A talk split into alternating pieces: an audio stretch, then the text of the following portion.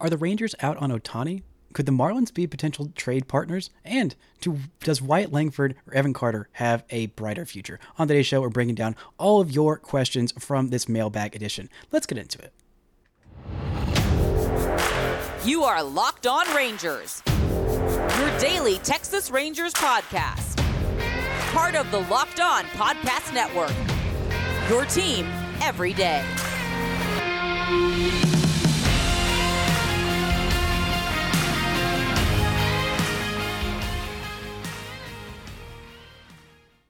You are locked onto the World Series champion Texas Rangers. I'm Brice Paterik, a cripplingly addicted Texas Rangers fan, covering this team for 10 seasons, including all five as the founder and host of this podcast. Thank y'all so much for making Locked On Rangers your first listen every single day. If you're not already, you can follow me on Twitter at Brice Paterik. You can follow the show at Locked On Rangers. Hit subscribe on your favorite podcasting platform and on YouTube, where the best way you can help grow the show is to comment nearly any single thing below. Now, on today's show, it is a mailbag edition answering all of your burning questions about the Rangers offseason. There's not been a whole lot of movement, not a whole lot of moves on the Rangers' part. It's been kind of quiet at this uh, at this juncture in the offseason. Still a a few days, about a week uh, away from the uh, winter meetings. So, still not a whole lot is happening, but you have burning questions. I have burning answers. So, let's get into it without further ado. The first question comes to us from Brian on Twitter. He asks With the Rangers winning the World Series, does this change their approach to roster building this offseason and moving forward? How aggressive would they be?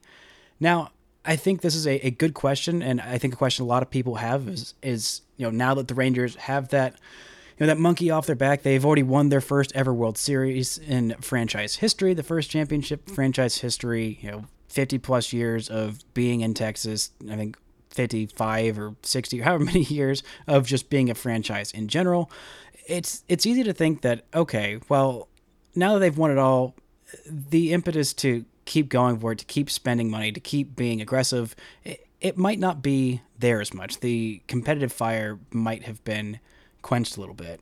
And I don't think that's necessarily the case. I think this team is going to continue to be aggressive, continue to be aggressive in free agency. But the only question about about that, I'll get into it a little bit more on Friday's show, Ken Rosenthal of The Athletic talked about this um, in his most recent column about the Rangers possibly having uh, being in jeopardy of their TV deal, um, which the whole Bally Diamond situation is, is something I'll get into um, tomorrow because it is a whole freaking mess. And, and that would be the reason why the Rangers spend less money or why they haven't been as aggressive and haven't signed anybody big just yet. I think the market is also kind of dictating that.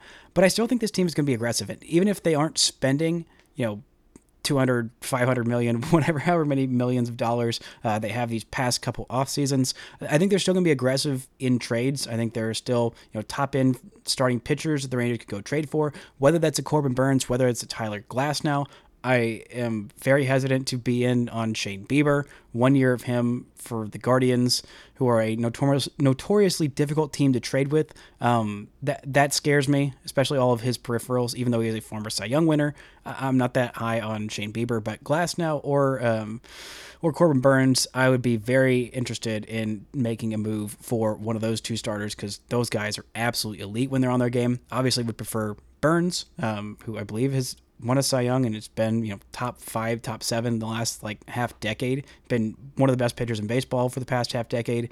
Um, those guys I would be in on, and we'll, we'll talk about a potential Marlins trade um, that was floated uh, in my YouTube comments, and also Ken Rosenthal talked about it uh, in the second segment. But bottom line is, I think this is still going to be an aggressive team. I don't think winning the first championship um, means that they're going to step off the gas by any means. I think, if anything, it's going to mean that they want to do this again. They know what it feels like to win it all, and they want to go do it again and again and again. And Chris Young is very competitive. The Rangers owner Ray Davis is very competitive as well. I mean, all of these these guys in this space are. And so I don't think they're content as content as some of us fans are. To say, yep, Rangers won it all. Pack it in. Everything's done. It's fine. Nothing else matters anymore. I think they're like, yeah, we won it and we want to do it again and again and again. So I think they are going to still be aggressive. Maybe not $500 million in a 48 hour span, kind of aggressive, but I still think pretty darn aggressive um, in free agency and with trades.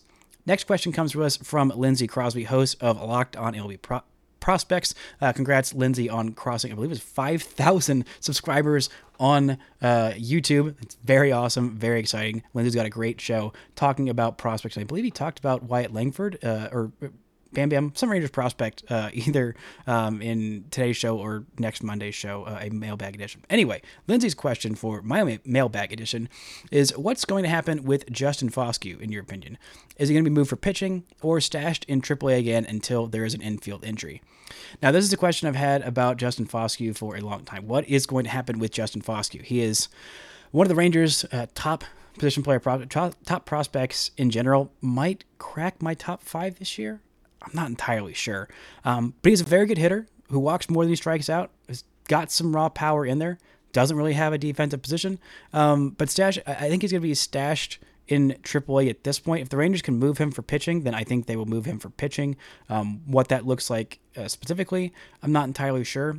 I wouldn't be surprised if um, you know he's included in a trade for one of these starting pitchers, like I just mentioned, like a Corbin Burnes, like a Tyler Glasnow, um, like uh, one of the Marlins pitchers I'm going to talk about in just a second.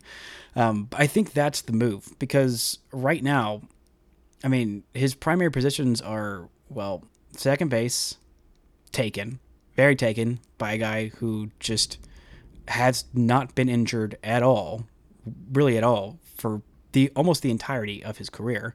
Then his his next position is probably left field, which at this point is probably going to be Evan Carter. If it's not Evan Carter, um, because there's an injury, or I don't know if he just plays poorly, which seems absolutely insane. Um, then it'll be Wyatt Langford, or if it's not that, then it's Ezekiel Duran. And then his next position is you know third base, which Josh Jung and behind him Ezekiel Duran and Josh Smith, and maybe even Jonathan Ornelas is ahead of him because Ornelas made his big league debut this year, and Justin Foscue did not. I think Foscue's going to be a good big league hitter. I really do. Um, but have you seen the Rangers lineup? Have you seen how good it is? Have you seen how awesome it is? How deep it is? How talented it is? I'm just grinning from ear to ear. I talked about the Rangers DH options on yesterday's show, and I did mention Foscue very briefly because I do think he could be a pretty good big league hitter, or at least average, the very least average, like for a you know defense or offense first kind of guy. Like I don't think he's gonna have like an 850 or 900 OPS anytime in his career, but I think he could be fine, serviceable. But I think that the Rangers are going to be looking to trade him for what they can get for him, include him in a package because there's just I mean, it, it, sounds arrogant to say, "Wow, there's li- there's literally no room for this guy who can probably hit pretty well at the big level," but like there just isn't. There are a lot of guys ahead of him. He's got a good skill set. He's got a, a skill set that teams could use. Teams like the Marlins or the Brewers, who are desperately in need of offense. I think he could start on either of those teams. You know, probably right now, um, because both of those teams could use several bats several uh, positions um, upgraded offensively. And I think Justin Foscue could definitely give them that. Coming up, when we look at uh, MF Rangers 8 question about uh, the Rangers being out on Ohtani. And we'll talk a little bit about media literacy and who to trust during these confusing times on twitter.com. Right after this word from our sponsors. This episode is brought to you by FanDuel. As the weather gets colder, the NFL offers stay hot on FanDuel. Right now, new customers can get $150 in bonus bets with any winning $5 moneyline bet. That's 150 bucks if your team wins. If you've been thinking about joining FanDuel, there is no better time to get in on the action. The app is so easy to use, there's a wide range of betting options, including spreads, player props, over-unders, and more. There is plenty of football going on. There's about to be college football bowl season, college football playoff season. There's about to be, uh, you know, late season NFL football. Basketball is in mid-season form, and and so is the NHL. There's plenty of things to bet on. So go to visit fanduel.com slash locked on and kick off the NFL season. FanDuel, official partner of the NFL. Shout out to the everydayers who making Locked On Rangers first listen every single day. On tomorrow's show, I'll be breaking down a little bit of what this Bally situation means for the Rangers, how much they're going to spend this offseason, and just about that whole situation in general. Now, let's get into MF Rangers 8's question Do you think this report the Rangers are out on Ohtani is true? Now, there was this thing that I saw circulating Twitter.com in the most recent days, um, especially, um, I guess it was just yesterday. It feels like it was a while ago. Um, but this tweet came from a guy called uh, Michael Marino at Marino MLB, whose uh, bio says he is a national reporter. Uh, hashtag Buckeye. My reports are my own. And I have 12 or 13, 14 Twitter mutuals who follow this guy. He has a blue check, which in this day and age on Twitter um, is much less reliable than it was in the days of old. Anyway, Michael tweeted this out at 10:55 a.m. on Wednesday. He said, "Sources: colon Ohtani sweepstakes are moving along, and the Texas Rangers and at least one team in the AL East has dropped out.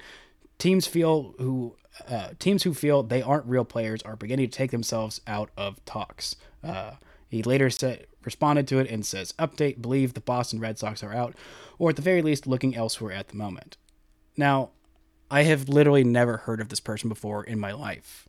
And some of the key things that I look for for, you know, verifying whether a Twitter user is real is is first off the amount of people who I follow who follow this person. I feel like a, a pretty good judge of the people who I follow, have a good judge of, of what's true and what's not. And the fact that I have 14 people that are mutuals following this guy is kind of concerning for me. Uh, there are a lot of people quote tweeting this. And another key to me, not only having the blue check mark and just he has MLB, his, his name doesn't mean that he's accurate. He is a national reporter for who? For who? There is no, there is no site, there is no affiliate that he has in his bio. No um, brand that he is with is not with, you know, The Athletic or ESPN or some publication that is trustworthy that has standards for what the reporters can actually push out. This is just a guy on Twitter saying something and hoping that people will believe him. And apparently people did. I'm not buying it the amount of secrecy around Shohei Ohtani's free agency is astronomical. There has never been a more secretive free agency. Nobody really knows anything. And the people who do aren't saying anything because Ohtani wants to keep everything secret. He is not going to have, teams are not going to be leaking out, oh, we met with Ohtani. Oh, we're serious on Ohtani. Oh, we're this, that, the other. His agency is not going to be leaking out things. Ohtani himself is not going to be leaking out things. So nobody's going to know anything until basically he is signing the deal. That's how this is going to work. And so don't listen to almost anybody on this news until it breaks officially, basically from the team account. I mean, there are several trustworthy sources uh, who cover the Rangers. I mean, Evan Grant of the Dallas Morning News is is one of the first and foremost in, in my mind. Jeff Sullivan, um, well, he doesn't cover as much anymore. Uh, Jeff Wilson is, is, who I think still covers the Rangers um, for, I believe, Rangers Today is his website. Kennedi Landry is covers the Rangers for MLB.com. She is up for, I believe, Texas Sports Writer of the Year. Congratulations to her. And I believe Evan is up for that as well. Levi Weaver doesn't cover the Rangers full time anymore for the Athletic, but he has plenty of sources around the team. Ken Rosenthal of the Athletic, very trustworthy guy, very trustworthy national reporter. Jon Heyman is occasionally right on things, and he's very well connected, so um, he's worth listening to. Um, although I, I, always miss his tweets because he blocked me for um, dunking on him for uh, degrading Joey Gallo for no reason. And then, of course, Jeff Passan. Jeff Passan is one of the most respected MLB insiders in the sport. Um, knows all, sees all, hears all, and if anybody knows anything, it's it's going to be one of those people. And if someone outside that you've never heard of, writing for a publication you've never heard of, or writing for no publication at all, just claiming to be a national reporter, says something that doesn't mean it's true, it almost entirely often means that it is uh, deeply false and untrue. So, hope that helps a way to, you know, peruse Twitter and whatever other place you get your news. Um, check the source, check who they are, check if they are actually a truthful person or if they're just throwing crap at a wall for retweets and follows because that's not someone that you can trust. Anyway, let's move on to the next question. Next question comes to us from uh, my dear, dear friend and uh, Astros fan, uh, Davion Hinton. He asks, How do I make y'all go away? Well, Dex, you can't. Not at least for another year. Not at least for another year. Astros fans cannot make Rangers fans shut up or go away. There are no comebacks. There is no nothing. There is uh, sitting there quietly and stewing and raging that the team that you hate the most just beat your team. Four games at home, a game seven beatdown in front of God and everybody. The whole world saw it. The whole world pointed and laughed and will continue to point and laugh for many, many years to come, hopefully. Or next year, the Rangers and Astros will play again in the ALCS and the Astros will win. And then you will be able to be the ones who are gloating over the Rangers. But uh, welcome to my world the last five years of watching the Astros be good while the Rangers were trash. It's not fun. It's not fun at all for you, but it's very fun for me. You know what it's like to be on the other end of the stick, and now you're remembering what it's like to be the little brother yet again. Oh, it's absolutely delightful. So, question is how to make y'all go away. Um, wait a year. Hope your team eventually beats the Rangers in the playoffs because they never have. Um, and hopefully, for my sake, they never will.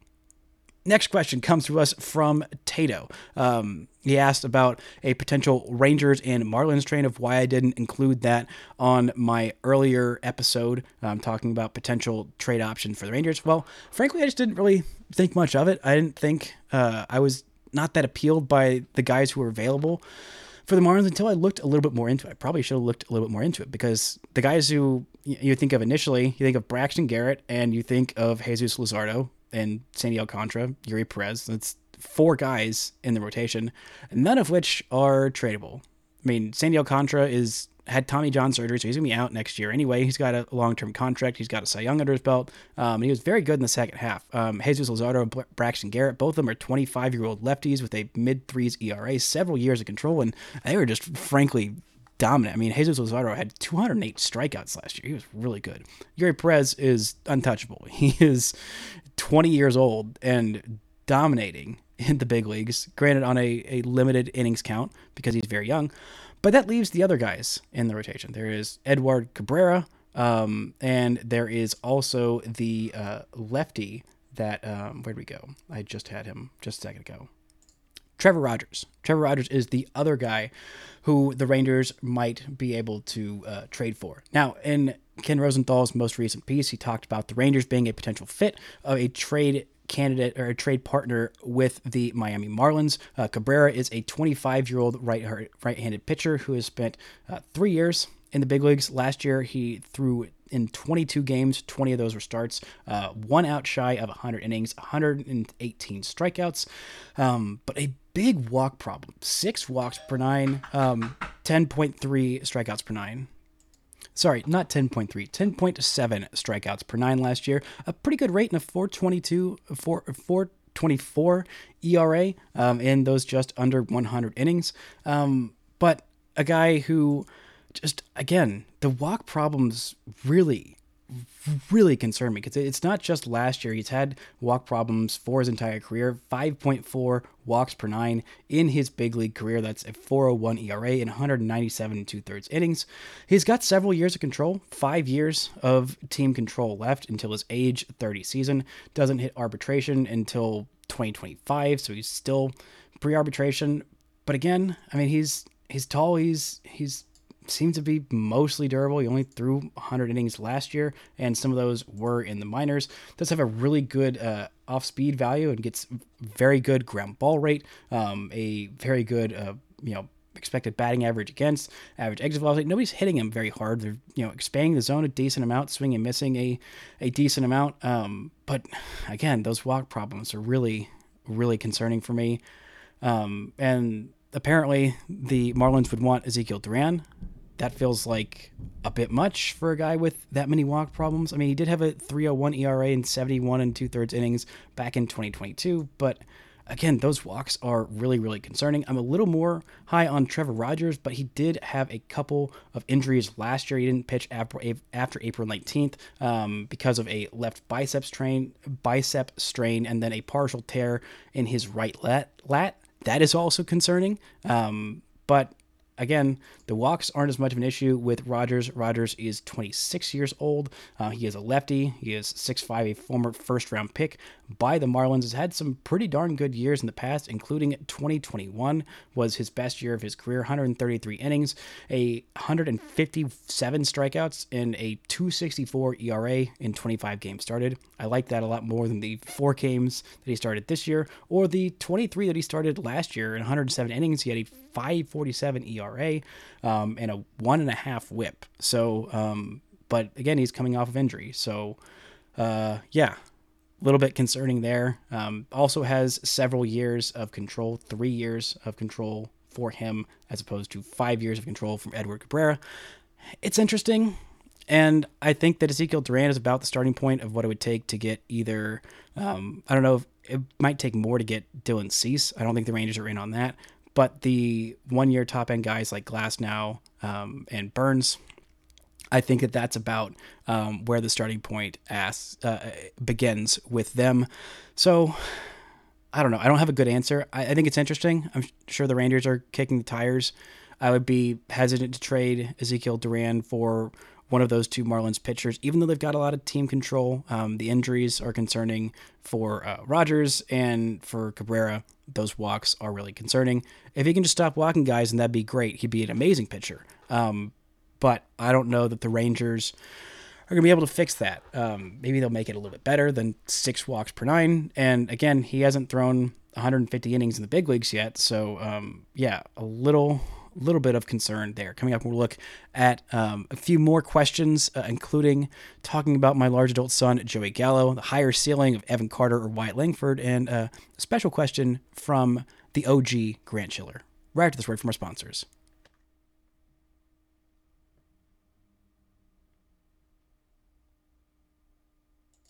Now, let's look at our next question. The next question comes to us on YouTube from Mercazoid Duff. And they ask, Did I miss something? Or is Joey Gallo a free agent and you're not considering him? Well, he is a free agent. He is a free agent. And um, this is the first year that uh, since he's been gone, I guess there's only been you know a couple years since he's been gone that I haven't really been making my my hard annual push of bringing my large adult son Joseph Nicholas Gallo back because um, well the Rangers have a lot of good outfielders. They have um, basically their entire lineup locked up for many years to come. I don't think the Rangers should sign him to be a DH. Um, the only spot it would make sense is if the Rangers wanted to ship Nathaniel Lowe off of first base, coming off a down year where he just won a Gold Glove. He's a Silver Slugger as well. I mean, I love Joey Gallo more than almost anybody on this entire earth. Like, I'm not saying it's more than his parents, but it's it's maybe more. But he's coming off a, a bad season, two bad seasons, and uh, where he was he was Joey Gallo. He was not the good version of Joey Gallo. I mean, he was his OPS plus was was average at 741 OPS uh, last year with the Twins, 111 games, just 332 plate appearances. So um, yeah, he wasn't starting as many games as I thought he would. He had 21 home runs, um, a 301 on base percentage, which is below his his career average. Hit 177, which is very Joey. Struck out at a high rate, 142 strikeouts. That's typical Joey, honestly. Um, and uh, yeah, he had some injuries that he missed some time with as well. Um, didn't play as much as I thought he would in Minnesota. I, I thought he would really get a lot more at bats than he did. Um, but his approach was very much the Minnesota approach of you know swing hard, swing for the fences, hit a bunch of bombs, strike out a bunch, don't hit for a bunch of average. Um, and he didn't walk. He walked at a, a decent rate, um, but you know, 44 walks in 332 plate appearances.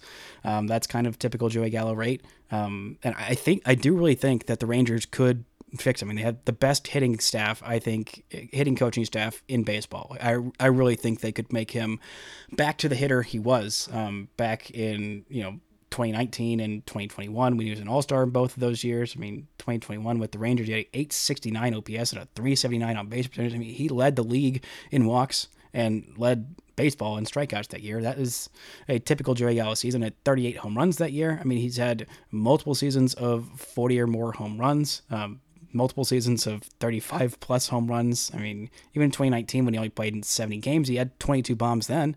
I mean, he's a valuable hitter. But again, the Rangers offense is just it breaks my heart to say that just don't really have room unless you kind of shoehorn him in in different places, which the Rangers could do. But again, I don't think they're going to. I mean, I would love it personally, um, but unfortunately, I feel just dirty even saying this. It doesn't.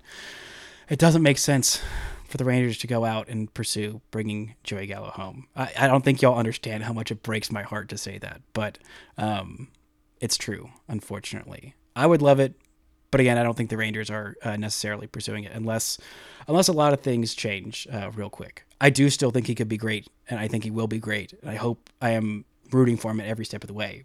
But for the Rangers, it doesn't really make sense, and it sucks uh, for me personally and for him that it that he wasn't here on this first Rangers championship team. Now, next question comes to us from Matt. He asks, "Who has a higher ceiling, Evan Carter or Wyatt Langford?"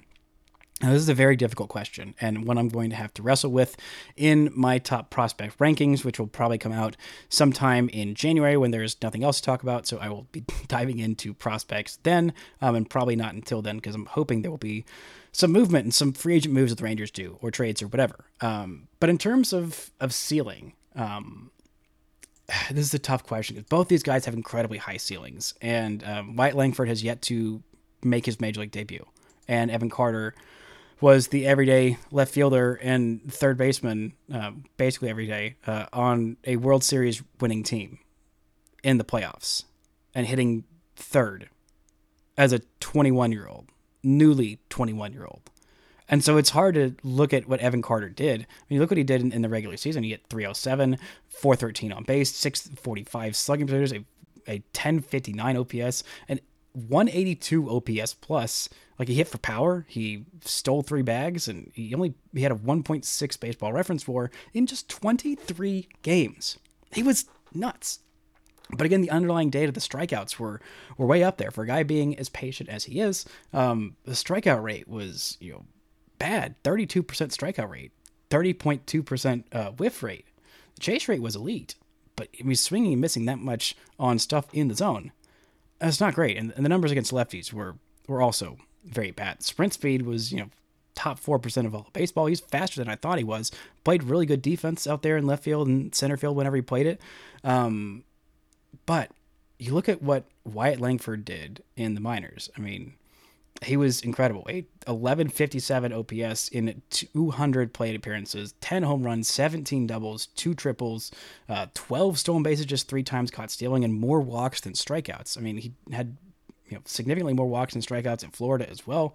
He played basically 100 games this year, um, 108 games total. Um, if you combine what he did at in the minor league levels and in Florida, he had 31 home runs, five triples. Uh, let's see, 45, I believe, doubles. Yeah, 45 doubles, and I believe hit somewhere in the neighborhood of 368 with a 490 ish on base and slugged like 720. Like uh, it's just bonkers for a guy to do that for a full season. Defensively, I think he'll be fine in left field. Doesn't have the same defensive upside as Evan Carter. Not quite as fast, but still very fast and very good on the base pass. I mean, both of them have an elite eye, and uh, I think that Evan Carter might strike out a bit more, and he's got the the holes in his swing against lefties so far. I think he'll figure that out. I think Evan will be fine against lefties. Um, but the the raw power and the insane swing decisions that Wyatt Langford displayed in his first year of pro ball I think they make that ceiling a little bit higher. I mean, he's still got the speed. I mean, the defense being, you know, above average defensively in left field versus potentially very good in center field is, uh, you know, a, a, big boon in uh, Evan Carter's favor. On the base paths, I think they mo- might both be, uh, you know, about as successful, about as aggressive as each other. Um, but the power upside and I, I, think the batting average might be a little bit higher um, for Wyatt Langford. Um, I think offensively his ceiling is just ungodly high for Wyatt Langford. So for that reason, I think that uh, he might have the slight edge in ceiling. In terms of floor, um, well, I think both of their floors are like very good everyday big leaguers, which is an insanely high floor to have for two guys who are, uh, well, one just turned 22 and one just turned 21. Um, and the 21 year old is already a World Series champion, which is just bonkers again to say. Um, but yeah, I think that Wyatt Langford has a slight edge on upside, but it is very, very close. And you don't have to pit them against each other. They're both Texas Rangers for probably at least six seasons um, for both of them because I cannot imagine a single world where the Rangers would con- a single trade where the Rangers would consider trading either of them. Like there, there's just like not a guy that exists that would be traded that the Rangers would trade either those guys for. So I think Wyatt Langford has a slightly higher ceiling. Evan Carter might have a slightly higher floor, especially since he's already doing it in the big leagues. Um, but again, they're both going to be very, very good, um, maybe hitting right next to each other in the Rangers order for many years to come.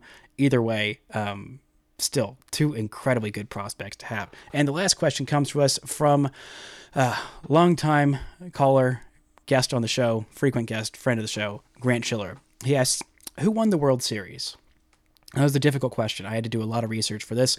I went and watched uh, highlights of, of many playoff games. It appears the Texas Rangers, uh, they lost their division on the last day, but they did still make the playoffs. Um, they won uh, five games in a row to start their playoffs. They they went on the road to Tampa Bay and they, they swept them in the wild card series and they swept uh, the Baltimore Orioles and they played uh, the Astros and they won the first two games of that series. So a seven game winning streak to start their playoff run, which was uh, pretty impressive, honestly. Then they lost three straight at home and then they won the next two and they made it to the World Series where they faced off against the Arizona Diamondbacks, a, a very good Diamondbacks team, very scrappy. Rangers won the first game of that series, then they lost and everyone thought, oh, well, this Rangers team is actually not very good. But then the Rangers would go on to win the next uh, three straight games. And the Texas Rangers are actually the World Series champs. I, I know a lot of people don't know this. A lot of people have forgotten. This was uh, a few weeks ago that this happened, but it, it's still true. The Rangers are the reigning World Series champs and will be for at least another 11 months. Oh, what a run it was. What a run it is.